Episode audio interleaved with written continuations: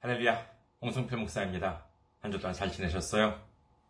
저는 현재 일본 군마현에 있는 이카호 중앙교회 그리고 세계선교 군마교회를 섬기고 있습니다. 저희 교회 홈페이지 알려드리겠습니다. 저희 교회 홈페이지는 www.ikahochurch.com www.ikahochurch.com입니다. 이곳으로 오시면은 저희 교회에 대한 안내 말씀, 그리고 주일 설교 말씀을 들으실 수가 있습니다. 그리고 주일 설교 말씀은 동영상 사이트 유튜브를 통해서 여러분들께서 시청하실 수가 있으시고, 그리고 팟캐스트와 팟빵을 통해서도 음성으로 들으실 수가 있습니다. 다음으로 교회 메일 주소 알려드리겠습니다. 교회 메일 주소 이카호처치 골뱅이 gmail.com입니다. 이카호처치 골뱅이 gmail.com 이곳으로 메일을 보내주시면 제가 언제든지 직접 받아볼 수가 있습니다. 다음으로 지난주에 또 귀하게 선교 후원으로 섬겨주신 분들을 안내해 드리겠습니다. 김재원님, 송현수님, 경산 한빛교회님, 이진묵님, 허영, 은총교회 허영님, 황석님, 황석님께서는 두 번이나 섬겨주셨습니다. 이덕일님, 김계향님, 윤성화님, 형남식님, 이광무님, 안성희님, 나라티님, 감사해요님, 선교님, 그리고 무명님께서 귀하게 선교 후원으로 섬겨주셨습니다. 정말 매주 한 주 한주 이렇게 여러분들의 손길을 보면 얼마나 감동이 되고 얼마나 감사한지 모릅니다. 아마 여러분들께서 생각을 하시는 10배, 100배 정도는 제가 정말 감사한 마음으로 넘치고 있으리라 생각이 듭니다. 정말로 감사드리고 정말 예수님의 놀라운 축복과 넘치는 은혜가 함께 하시기를 주님의 이름으로 축원드립니다. 다음으로 선교 후원으로 섬겨주실 분들을 위해 안내 말씀 드립니다. 먼저 한국에 있는 은행이지요. KB 국민은행입니다. 계좌번호는 079-21-0736-251 KB 국민은행 079-21-0736-251 홍성필입니다. 다음으로 어, 일본에 있는 은행으로 직접 섬겨주실 분들을 위해 안내 말씀드리겠습니다. 아, 이는 일본에 있는 은행이에요. 군마은행입니다. 아, 일본 발음으로는 군마긴코, 군마현이 일본 발음으로는 한국 발음이랑 아, 거의 뭐 똑같아요. 아, 군마, 군마은행이고요. 지점번호는 190, 계좌번호는 1992256입니다. 아, 군마은행 에, 지점번호는 190, 계좌번호는 1992256입니다. 저희 교회는 아직까지 재정적으로 미자립 상태에 있습니다. 그래서 여러분들의 기도와 선교 후원이 큰 힘이 되고 있습니다. 여러분들의 많은 기도, 많은 관심, 많은 참여, 많은 성김 기다리고 있겠습니다. 오늘 함께 은혜 나누실 말씀 보시도록 하겠습니다. 함께 은혜 나누실 말씀 로마서 6장 8절에서 9절 말씀입니다. 로마서 6장 8절에서 9절 말씀 봉독해 드리겠습니다. 만일 우리가 그리스도와 함께 죽었으면 또한 그와 함께 살 줄을 믿노니 이는 그리스도께서 죽은 자 가운데서 살아나셨음에 다시 죽지 아니하시고 사망이 다시 그를 주장하지 못할 줄을 알미로라. 아멘. 할렐루야. 주님을 사랑하시면 아멘 하시기 바랍니다. 아멘. 오늘 전 여러분과 함께 로마서 강의 43번째 시간으로서 버리는 것과 얻는 것이라는 제목으로 은혜를 나누고자 합니다. 지난 7월 4일부터 지금까지 로마서 6장을 1절부터 이렇게 차례대로 살펴보고 있습니다만은 오늘 말씀 로마서 6장 8절에서 9절 말씀을 보시면은 어떤 느낌이 드십니까? 무슨 좀 이렇게 새로운 느낌이 드세요? 어, 새로운 느낌이라기보다는 지금까지 했던 말과는 별로 차이가 없게 느껴지기도 합니다. 그래도 그럴 것이 예수님이 죽으신 것처럼 우리도 죽으면 예수님이 살아나신 것, 아, 예수님이 죽으신 것처럼 우리도 죽으면은 예수님이 살아나신 것처럼 우리도 살아난다. 라고 하는 내용은 앞에도 있어 왔습니다. 그런데 오늘 말씀을 보니까 또 비슷한 내용이 나와요. 사실 로마서 6장을 보면은요, 1절부터 14절까지가 바로 이 예수님과 함께 죽고 예수님과 함께 살아난다 라고 하는 어, 내용에 대한 기록입니다. 그렇다면 왜 바울, 사도 바울은 왜 이렇게 비슷한 내용을 몇 번에 걸쳐서 반복적으로 기록한 것일까요? 아, 여러분들께서도 그런 경험이 있으실지 모르겠습니다. 어, 이제 어, 지금 이 그, 어, 방송을 어, 수록하고 있는 어, 시간 날짜가 2021년 7월 하순입니다만은 이 7월에서 8월로 넘어가는 요즘 시기 같은 경우를 보면은요 날도 많이 더워져서 많이 좀 지쳐 있을 때는 이렇게 물도 좋지만은 더위 때문에 이렇게 많이 수분이 날아갔을 경우에 예, 그럴 때는 이른바 그 스포츠 음료 같은 것을 마실 때도 있습니다. 아, 일반적으로 이른바 그 스포츠 음료가 물보다 더 이렇게 뭐 흡수가 이렇게 빨리 된다라고 하지요. 예, 그런데, 어, 그런데 이 스포츠 음료라고 하는 것이, 아, 이거 참, 어, 신기합니다. 별로 목이 마르지 않을 때에 마시면은 그냥 무슨 뭐 맛이 글쎄요, 뭐좀 밋밋해요. 어, 무슨 뭐 싱거운 숭늉이라도 어, 마시는 것 같기도 합니다. 그런데 이 몸속에 이렇게 수분이 부족해서 갈증을 심하게 이렇게 느낄 때에는 이 음료를 마시면은 그 맛이 참 달콤하게 느껴지는 경험이 혹시 있으신지 모르겠습니다. 이 신앙생활도 비슷한 경우가 있는 것 같습니다. 별로 갈급함이 없을 때는 뭐 성경을 읽어도 다 뭐 그 말이 그 말인 것 같고 예배 시간 때 목사님 말씀을 들어도 뭐 맨날 뭐 했던 말씀 또 하고 있는 것 같고 뭔지 뭐 그러는 것처럼 에, 들립니다. 그런데 이 은혜가 될 때, 이 갈급함이 있을 때는요, 아, 정말 성경 어디를 봐도 참 은혜가 되고 달콤합니다. 목사님 말씀을 들으면 아, 정말 다 내 이야기처럼 느껴질 때가 있어요. 이게 더 심해지면은요, 자기밖에 모르는 비밀을 아니 어떻게 목사님께서 알았는지 의심을 하시고는요 예배가 끝난 다음에 직접 목사님한테 와가지고 따지는 분도 있다 이러한 이야기를 들은 적도 있습니다. 아, 그건 뭐 목사님이 비밀을 알고 계셨던 것이 아니라 성경에 대해서 전해주시는 하나님의 말씀이 정말 듣는 나에게 직접 해주시는 말씀처럼 다가왔기 때문이다 라고 할 수 있겠지요. 그리고 또 한 가지 말씀드리고 싶은 것은 제가 예전에 에, 한국에 있을 때 학원에서 일본어를 이제 가르칠 때를 보면은요. 에, 주로 저는 이제 일본어 시험 과목을 대해서 이제 가르쳤습니다만은 그때 독해 문제에 대해서 수업을 할 때 자주 했던 말이 있습니다. 그것은 뭐냐면은요, 필자는 바쁘다라고 하는 말이었습니다. 여러분께서도 아시는 문제, 아시는 바와 같이, 뭐, 독해 문제라고 하는 것이 어떤 것입니까? 뭐, 짧은 글이든, 긴, 긴 글이든 간에, 그, 어떤 본문을 읽고 난 다음에 그 글에 대한 질문에 답하는 것이다. 이게 이제 뭐, 말하자면 독해 문제라고 할 수 있겠지요. 근데 이때 거기에 나오는 본문을 쓰는 필자는 한가해서 글을 쓰고 있는 것이 아니다. 없는 시간을 쪼개서 글을 쓰고 있다고 생각해야 한다. 라고 하는 말을 자주 했었습니다. 이 말은 무슨 뜻이냐면요. 필자는 그 글을 무슨 뭐 심심풀이로 쓰고 있는 것이 아니라 반드시 전하고 싶은 내용이 있기 때문에 바쁜 시간을 쪼개서 심혈을 기울여가며 쓰고 있는 것이다. 그렇기 때문에 그 본문에 있는 내용은 우리가 문제를 풀기 위해서 필요한 정보이기 때문에 하나도 놓쳐서는 안 된다라고 하는 말을 했었습니다. 그렇다면 성경은 어떻습니까? 디모데 후서 3장 16절 모든 성경은 하나님의 감동으로 된 것으로 교훈과 책망과 바르게 함과 의로 교육하기에 유익하니. 이 로마서는 사도 바울이 기록한 것입니다만은 바울 선생이 한가해서 시간이 남아서 심심풀이로 적고 있는 것이 아닙니다. 이 로마서만이 아니라 성경 전체는 모두가 없는 소 시간을 쪼개서 그야말로 피를 토하는 심정으로 한 글자씩 한 글자씩 기록한 말씀.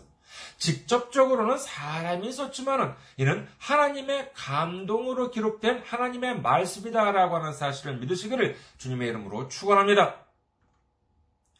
오늘 본문도 그저 지금까지 해왔던 것과 비슷한 말씀에 지나지 않는다라고 생각하고 지나치는 것이 아니라 진정한 주님의 말씀에 대한 갈급함, 간절한 마음을 가지고 본다면은 오늘 본문처럼 반복해서 비슷한 말이 어, 비슷한 내용이 등장한다라고 하는 것은 여기에도 크나큰 의미가 있다. 우리는 이렇게 이해를 해야 하겠습니다.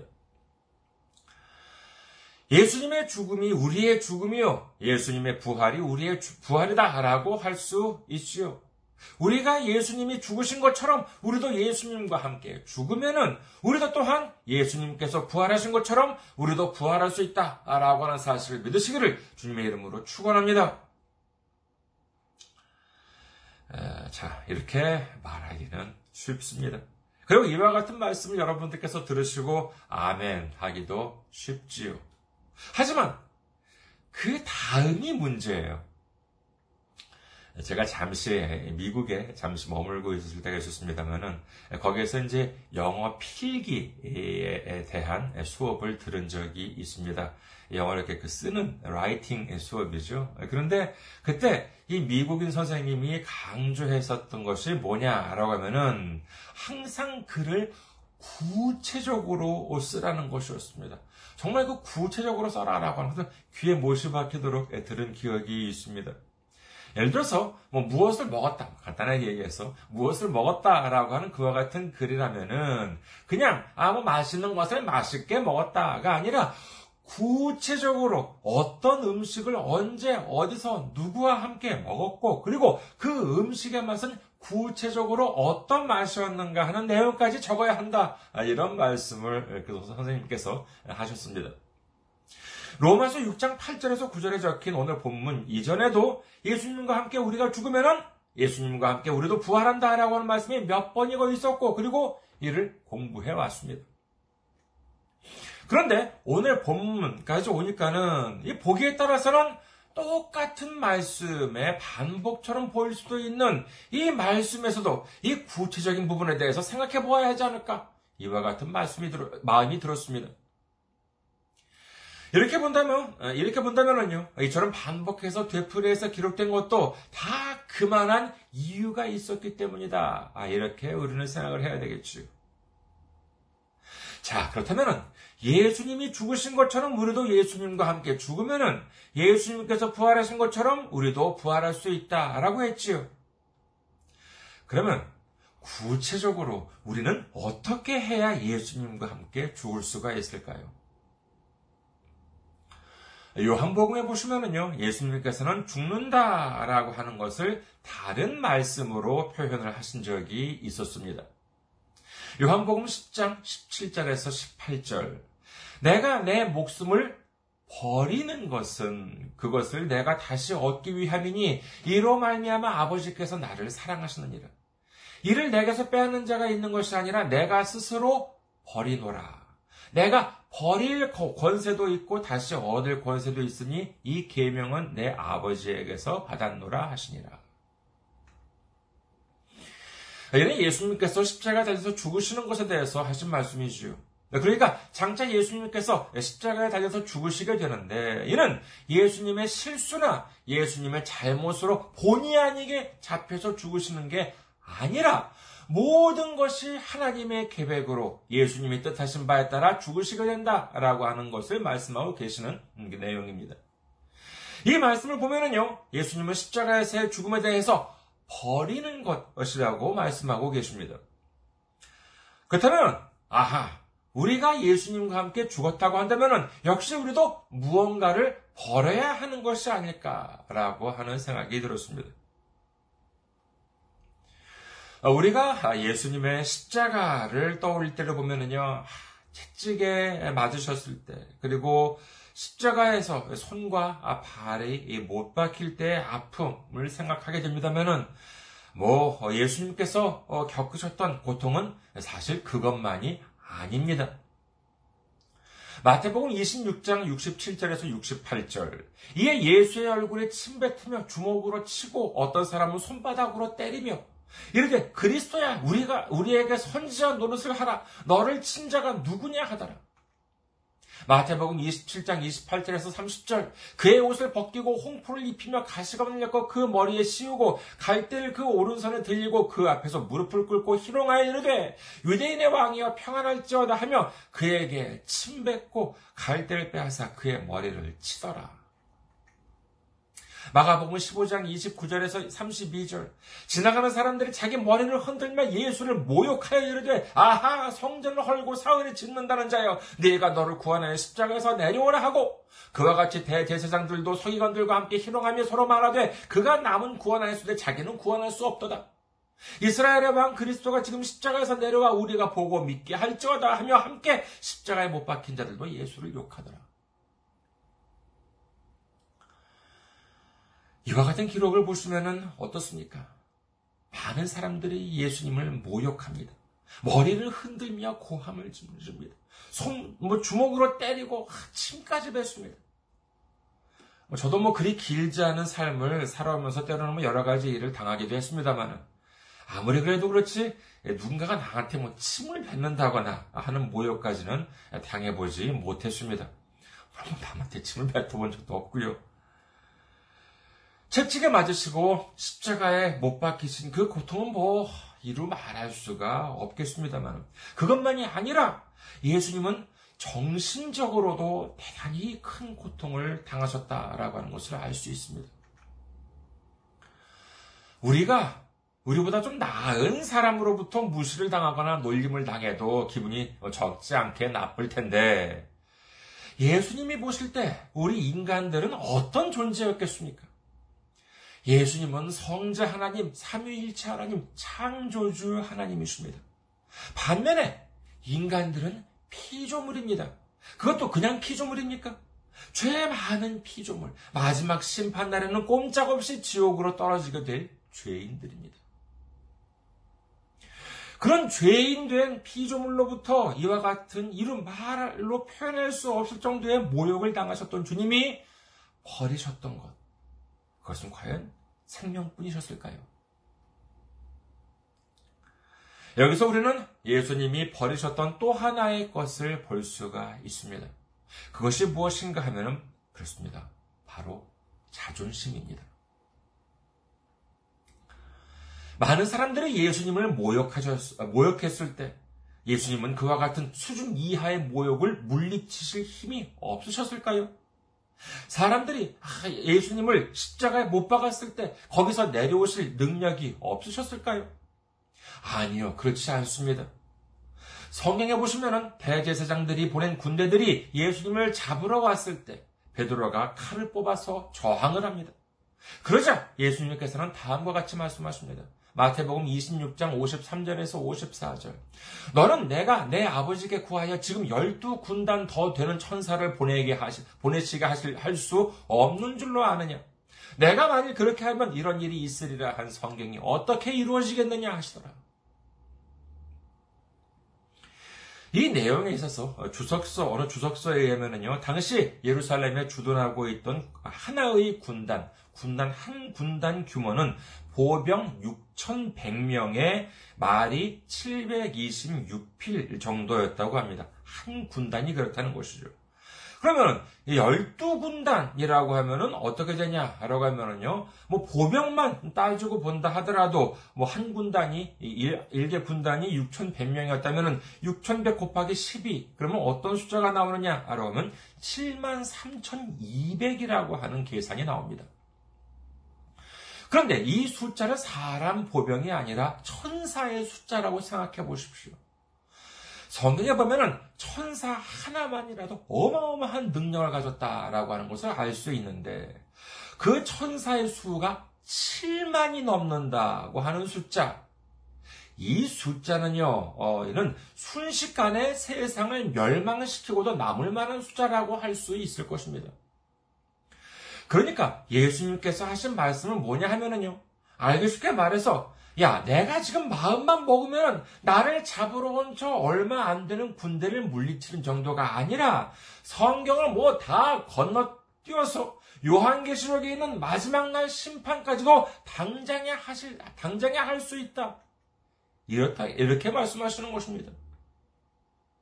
예수님께서는 그렇게까지도 하실 수 있었습니다만, 그러나 예수님은 그렇게 하지 않으셨습니다. 그 이유가 무엇이겠습니까? 2000년 전 예수님께서 오신 이유는 구원을 위해서 오셨습니다. 우리의 죄를 해결해 주시기 위해서 오셨던 것입니다. 그러면 우리의 죄를 해결해 주시기 위해서 오셨는데 만약에 예수님께서 예수님의 자존심을 세우기 위해서 십자가의 등을 등, 십자가에서 등을 돌리시고 자신을 잡으러 왔던 사람들을 모두 물리치셨다면 우리는 예수님의 이름으로 구원을 받지 못하게 됩니다. 그렇기 때문에 예수님께서는 어떻게 하셨습니까? 그렇습니다. 육체적인 고통만이 아니라 정신적인 고통마저도 감수하셨습니다. 그 귀한 생명만이 아니라 그 거룩한 존엄마저도 우리를 위해 버리셨다라고 하는 사실을 믿으시기를 주님의 이름으로 축원합니다. 예수님은 이미 이 자존심에 대해서 많은 말씀을 하셨습니다. 당시 서기관이나 바리새인들의 모습에 대해서 예수님께서는 말씀하십니다. 마태복음 24장 5절, 에서 7절. 그들의 모든 행위를 사람에게 보이고자 아, 그들의 그 모든 행위를 사람에게 보이고자 하나니 곧 그 경문띠를 넓게 하여 옷수를 길게 하고 잔치의 윗자리와 회당의 높은 자리와 시장에서 문안 받는 것과 사람에게 랍비라 칭함을 받는 것을 좋아하느니라. 누가복음 14장 8절에서 11절 네가 누구에게나 혼인잔치에 청함을 받았을 때에는 높은 자리에 앉지 말라 그렇지 않으면 너보다 더 높은 사람이 청함을 받은 경우에 너와 너 그를 청한 자가 아, 와서 너더러 이 사람에게 자리를 내주라 하리니 그때 네가 부끄러워서 끝자리로 가게 되리라 청함을 받았을 때 차라리 가서 끝자리에 앉으라. 그러면 너를 청한 자가 와서 너더러 벌써 올라 앉으라 하리니 그때야 함께 앉은 모든 사람 앞에서 영광이 있으리라. 무릇 자기를 높이는 자는 낮아지고 자기를 낮추는 자는 높아지리라. 이 세상에 보면은 많은 사람들은 자기 자신을 높이려고 합니다. 자존심을 세우려고 하지요. 그런데 그 자존심이라고 하는 것이 무엇입니까? 이는 말 그대로 자존심, 자기 자신을 존귀하게 여긴다라고 하는 것입니다. 자존심을 세우려는 것은 자기 자신을 높이려고 애를 쓰는 것이라고 할 수 있겠지요. 그렇다면 그 이유가 무엇일까요? 그 이유 중 하나는, 하나는 바로 이 자존심과 이 명예를 잘못 생각을 하고 있기 때문이 아닌가 합니다.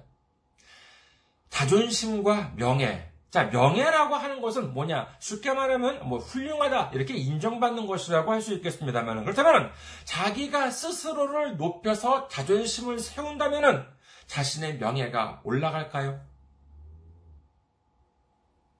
우리 하나님은 우리를 귀하게 여기고 계십니다. 정말 더할 나위 없이 귀하게 여기고 계십니다. 그러면 그것을 어떻게 알 수가 있겠습니까? 그것은 바로 하나님께서는 우리를 위해서 자신이 가장 사랑하시는 독생자 예수님까지도 아끼지 않으시고 내주셨습니다.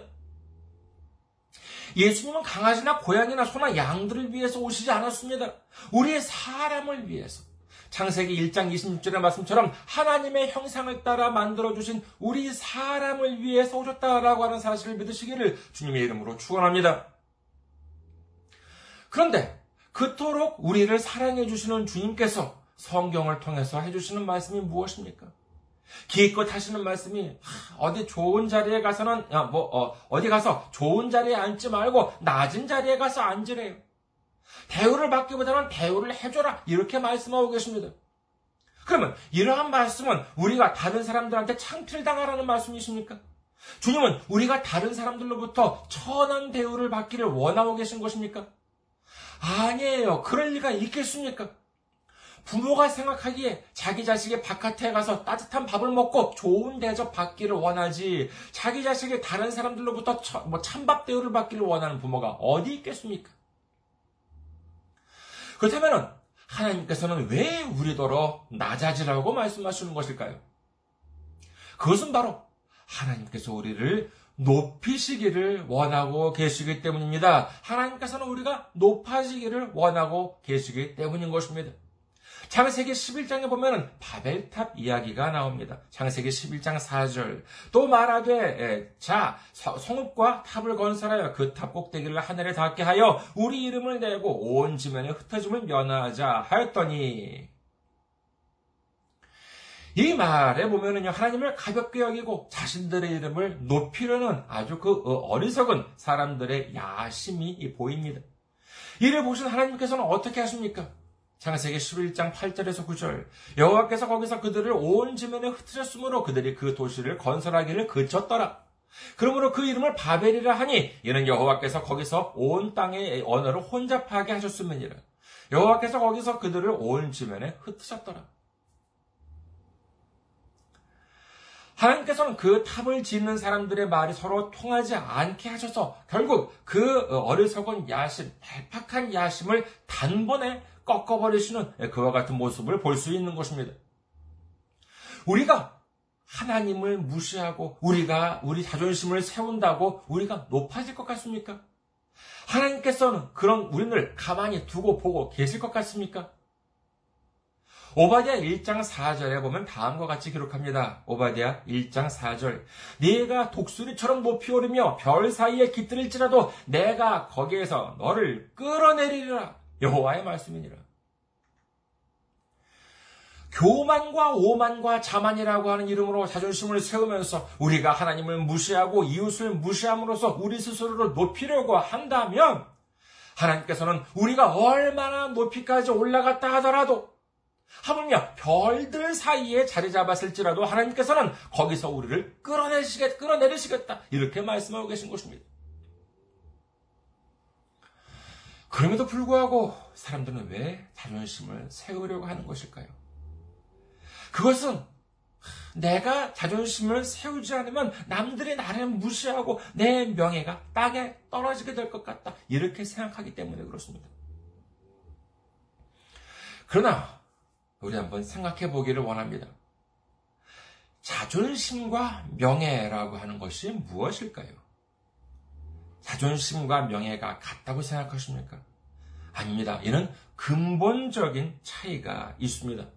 그것은 뭐냐 하면은요, 자존심이 자기 스스로를 높이려고 하는 것이다. 라고 한다면은 명예라고 하는 것은 뭐냐? 이는 자기 자신이 아니라 다른 사람이 자기를 높여주려고 하는 것이기 때문인 것입니다. 지난 2021년 7월 23일에 동경 올림픽이 개최되었습니다만 거기서 좋은 성적을 얻기 위해서는 어떻게 해야 하겠습니까? 금메달을 따기 위해서는 어떻게 해야 하겠습니까? 아, 나는 지금까지 열심히 훈련했다. 이 나를 위해서 열심히 노력했다. 어, 이런 말을 뭐 고래고래 큰 소리로 지른다고 떠든다고 해서 누가 금메달 줍니까? 아니에요. 안 줍니다. 그렇다면 어떻게 해야 메달을 딸 수 있습니까? 그것은 바로 그 경기에서 그 노력한 결과를 보여줌으로 인해서 그것을 판단하는 심사위원들이 좋은 평가를 해 주었을 때 가능한 것이지요. 자기가 아무리 스스로 어, 자기 스스로가 잘했다고 하더라도 심사위원이 인정해주지 않으면 메달을 딸 수가 없습니다. 그럼에도 불구하고 아 자기 노력만으로 메달을 딸 수 있다라고 하는 사람이 그렇게 믿는 사람이 있다면은 이는 마치 뭐 정말 이런 대단히 어리석은 사람이라고 할 수 있겠지요. 마치 자기가 종이에 무슨 금메달 그림을 그려가지고 그것을 목에 걸고서는 아 이제 자기도 금메달리스트다라고 자랑한 것과 무엇이 다르겠습니까? 하나님은요, 우리가 미워서 우리더러 자존심을 세우지 말라고 하시는 것이 아닙니다. 그것이 아니라 우리가 더욱 좋은 것을 얻게 하시기 위해서인 것이죠. 그것이 무엇입니까? 그것은 바로 하나님께서 높여주시는 것이다. 라고 할 수 있겠습니다. 마태복음 23장 12절에 뭐라고 적혀 있었습니까? 누구든지 자기를 높이는 자는 낮아지고 자기를 낮추는 자는 높아지리라. 그리고 야고보서 4장 10절 주 앞에서 낮추라. 그리하면 주께서 너희를 높이시리라. 아멘. 잠언 4장 8절에서 9절 그를 높이라. 그리하면 그가 너를 높이 들리라. 만일 그를 품으면 그가 너를 영화롭게 하리라. 그가 아름다운 관을 네 머리에 두겠고 영화로운 면류관을 네게 주리라 하셨느니라. 예수님은 우리를 위해 그 귀한 목숨만이 아니라 자존심마저도 버려주셨습니다. 그러나 하나님께서 예수님을 살리시고 그 모든 것을 회복시켜 주셨다라고 하는 것을 믿으시기를 주님의 이름으로 축원합니다. 우리가 우리 힘으로 자존심을 세우게 되면 다툼이 생깁니다. 미움이 생깁니다. 탐욕이 생깁니다. 염려가 생기고 불의가 생기고 교만이 생기고 분쟁이 생깁니다. 그러나 우리가 주님을 믿고 주님께 순종하는 마음으로 그 얄팍한 자존심을 내려놓고 낮은 자세로 하나님을 섬기고 이웃을 섬길 때 하나님께서는 우리를 높여주실 줄 믿으시기를 주님의 이름으로 축원합니다. 이제 주님 앞에서 그리고 이웃 앞에서 우리를 낮추고 겸손하게 섬길 때 주님께서 우리를 높여주심으로 말미암아 주님께서 주시는 영화로운 면류관을 모두 얻게 되시기를 주님의 이름으로 축원합니다. 감사합니다. 항상 승리하시고 건강한 모습으로 다음 주에 뵙겠습니다.